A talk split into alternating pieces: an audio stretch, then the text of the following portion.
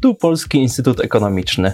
W naszym podcaście analizujemy dane, prognozujemy trendy i rozmawiamy o sprawach istotnych dla gospodarki. Ja się nazywam Łukasz Baszczak, jest ze mną Aneta Kiełczewska. Oboje jesteśmy z zespołu ekonomii behawioralnej i porozmawiamy o wydanym dzisiaj raporcie Praca a dom wyzwania dla rodziców i ich konsekwencje. Ale to jako jedno z autorek, ale też mama, na pewno wiele pracy poświęciłaś na ten raport i chciałbym Cię zapytać o takie główne wnioski, czyli jak zmienia się sytuacja zawodowa matek, a jak ojców po narodzinach dziecka. Dzień dobry Łukaszu, dziękuję za zaproszenie mnie do podcastu. Jeżeli chodzi o główne wnioski z raportu, o to jak ta sytuacja rodziców zmienia się po narodzinach dziecka, no to tutaj obserwujemy dwie zupełnie różne ścieżki wśród kobiet, matek dzieci i wśród mężczyzn, wśród ojców. W wielu rodzinach obserwujemy taki mechanizm, który też jest tak naprawdę w pewien sposób samonapędzającym się mechanizmem. Najpierw po narodzinach dziecka kobiety mają dość długą przerwę w wykonywaniu pracy. Ta przerwa trwa zazwyczaj co najmniej rok, ale jak pokazujemy w raporcie, często też dużo dłużej, nierzadko. I już w tym momencie wśród rodziców pojawia się taka specjalizacja, tak? Kobiety są, stają się odpowiedzialne za ten obszar obowiązków domowych, obowiązków związanych z opieką nad dzieckiem. Natomiast mężczyźni siłą rzeczy stają się jedynymi głównymi odpowiedzialnymi za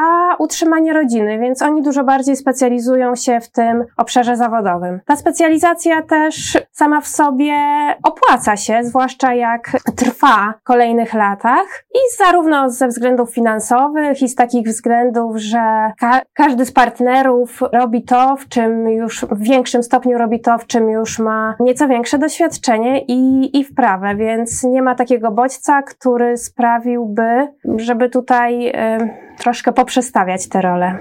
Czyli występuje tutaj taka samonapędzająca się spirala, takie błędne koło, że zarazem w większości gospodarstw domowych to mężczyzna zarabia więcej, więc jemu się opłaca zostać e, w pracy, kiedy kobieta zaczyna zajmować się dzieckiem, a zarazem, ponieważ kobieta długo jest, e, ponieważ się zajmuje dzieckiem, długo jest nieaktywna zawodowo, to potem ma gorsze perspektywy na rynku pracy i e, cały czas to jej się opłaca przejmować większość obowiązków rodzicielskich i domowych, tak? Tak, dokładnie tak. To oczywiście to, co to o czym opowiadam, to jest pewnego rodzaju uproszczenie, tak? Tutaj wchodzi dużo, dużo, dużo więcej e, szczegółów i też nie zawsze to wygląda dokładnie w ten sposób. Już wiadomo, że to nie jest tak, że mężczyźni zupełnie nie angażują się w ten obszar mm, obowiązków domowych i związanych z opieką nad dziećmi. E, I przeciwnie, kobiety także realizują się e, zawodowo. Natomiast no, jest to utrudnione, tak?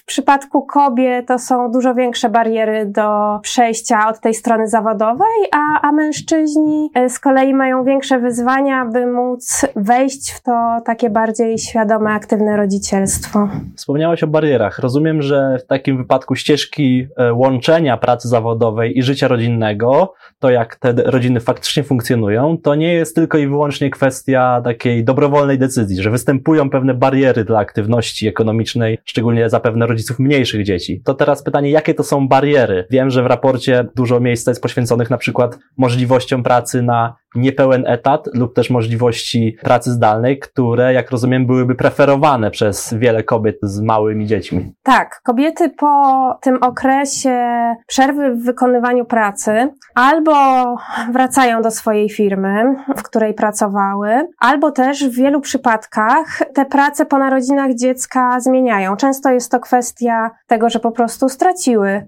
pracę, którą miały wcześniej. Więc po pierwsze jest duże wyzwanie, żeby w tym nowym lub nie nowym, ale w sumie mimo wszystko jakoś tam zmienionym miejscu pracy się odnaleźć, ale z drugiej strony, żeby znaleźć taką pracę, która w jakiś sposób pozwoli pogodzić to z tym, że pod opieką mamy dziecko, które na przykład często choruje, więc nie może wtedy chodzić do żłobka i przedszkola i siłą rzeczy to kobieta częściej będzie w tym czasie tym dzieckiem się opiekować. Jednym z rozwiązań, na które liczy wiele matek planujących powrót po pracy, znalezienie nowej pracy, jest właśnie praca w niepełnym wymiarze etatu, tak? Natomiast tutaj z kolei okazuje się, że to nie jest łatwe, żeby taką pracę znaleźć znaleźć, że pracodawcy nie są otwarci na to, żeby oferować kobietom, czy ogólnie oferować pracownikom pracę na ten niepełny etat.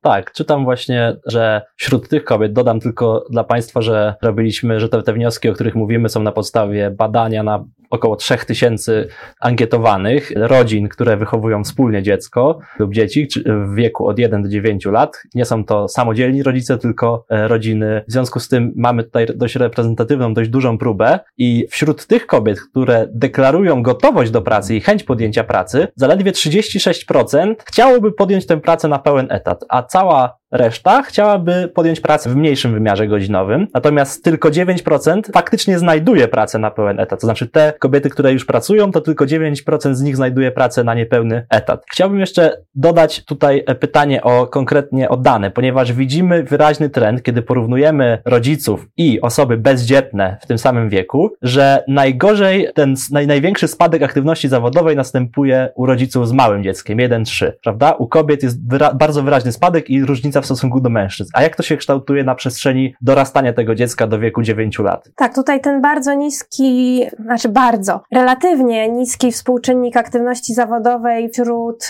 matek, dzieci w wieku od roku do trzech lat y, obserwujemy. No jest to powiązane z tym, że ponieważ te kobiety są głównymi opiekunami tego dziecka, a jednocześnie jest to taki wiek, że może nie chcemy jeszcze posyłać dziecka do żłobka, a może chcemy, ale tych żłobków nie ma w naszej okolicy, albo nie ma takich, które by nam odpowiadały. Nie stać nas też na jakieś płatne rozwiązania, gdzie opiekunka mogłaby się zajmować tym dzieckiem. Kobiety rezygnują z zatrudnienia, tak, na ten okres. Tu, tak jak wspomniałeś, to jest prawie 40% kobiet, które w tym okresie życia dziecka nie pracują i nie szukają pracy. Natomiast istotne jest to, że co prawda ten współczynnik aktywności zawodowej rośnie wraz z wiekiem dziecka, tak? W przypadku dzieci w wieku 4-6 lat to już jest 75% aktywnych zawodowo matek i tak dalej, i tak dalej, ale rośnie do takiego poziomu, który i tak nie jest poziomem, który my obserwujemy wśród młodych bezdzietnych. Więc wśród, no już niewielkiej, ale jednak istotnej części kobiet ta dezaktywizacja zawodowa jest trwała. I zarazem wiąże się z pewnymi utrudnieniami, o których wspomniałaś, o utrat, z koniecznością zmiany pracy, utratą pracy i tak dalej. E, cały czas mówimy tutaj no, ze szczególnym naciskiem, naciskiem na matki. A czy ojcowie spotykają się z jakąś formą niezrozumienia? No, cały czas mówiliśmy o tym, że bierzemy tutaj przerwę w pracy, urlop rodzicielski. Jest to domeną matek w Polsce, jest taka, taka kultura, taki, taki wzorzec ról społecznych. Czy ten wzorzec spotyka się z jakąś próbą przełamania ze strony mężczyzn i czy oni trafiają na jakieś bariery w pracy w związku z chęcią podjęcia się opieki nad dzieckiem?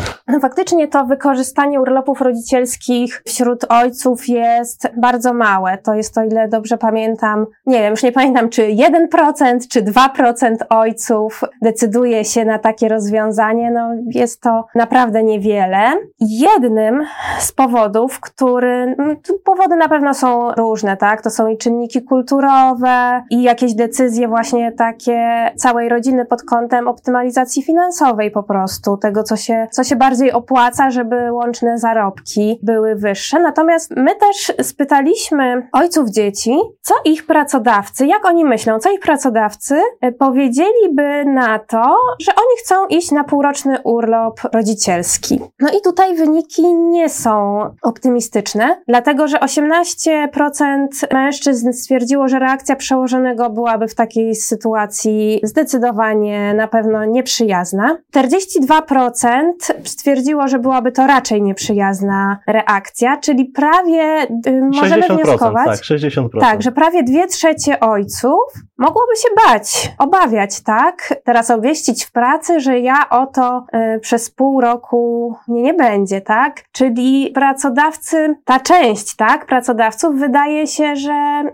nie postrzega w ogóle mężczyzn w takich kategoriach, że oni oprócz tej roli pracownika, bardzo ważnej, mają też inne role, tak? Związane z wychowaniem dzieci na przykład. No dobrze, tutaj pracodawcy nie postrzegają, ale czy ci mężczyźni sami postrzegają siebie jako tych opiekunów? To znaczy, czy gdyby nie było takiego podejścia, takich obaw względem pracodawców, czy gdyby nie było tego, tego czynnika finansowego, to czy mężczyźni chcieliby opiekować się dziećmi, przynajmniej w podobnym stopniu jak kobiety? Czy chcieliby podejmować te obowiązki rodzicielskie? Tutaj na takim poziomie deklaratywnym to wygląda na to, że tak.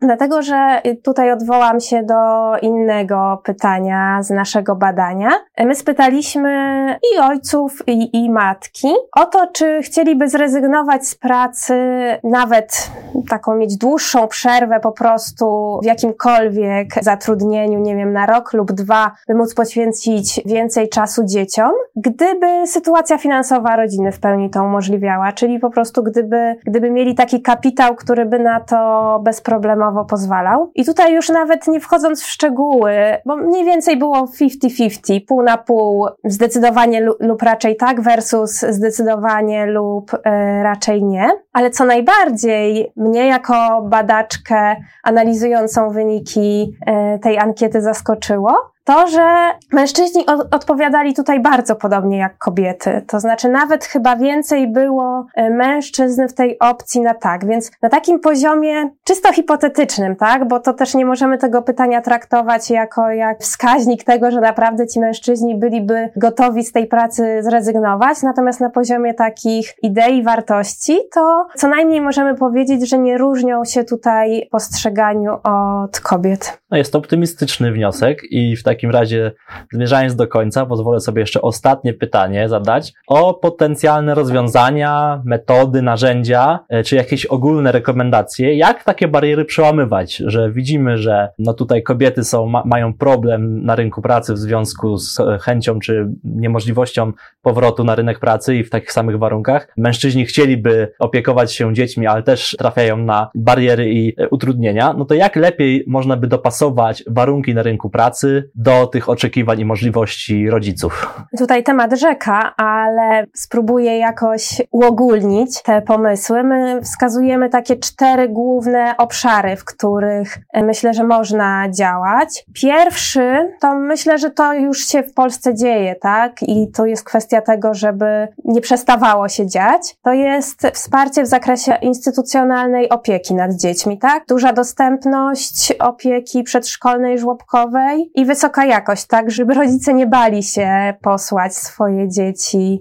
w miejsce zorganizowanej opieki. Drugi obszar to jest no, takie zwyczajne wsparcie matek w powrocie na rynek pracy, w szukaniu nowej pracy, w odnalezieniu się w tej pracy po przerwie. Kolejny aspekt to przystosowanie warunków pracy do potrzeb rodziców, tak? Czyli ten element, o którym już rozmawialiśmy wcześniej, żeby ta praca w niepełnym wymiarze etatu była dostępna, może jakieś elastyczne godziny pracy, które jak pokazujemy w raporcie też są dla rodziców istotne.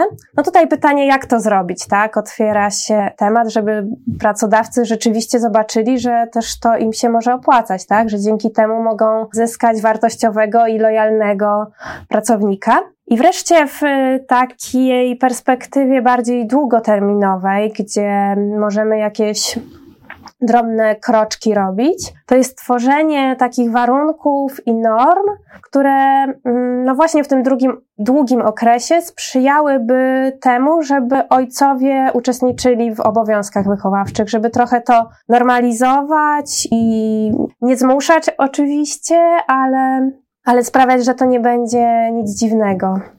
Tak.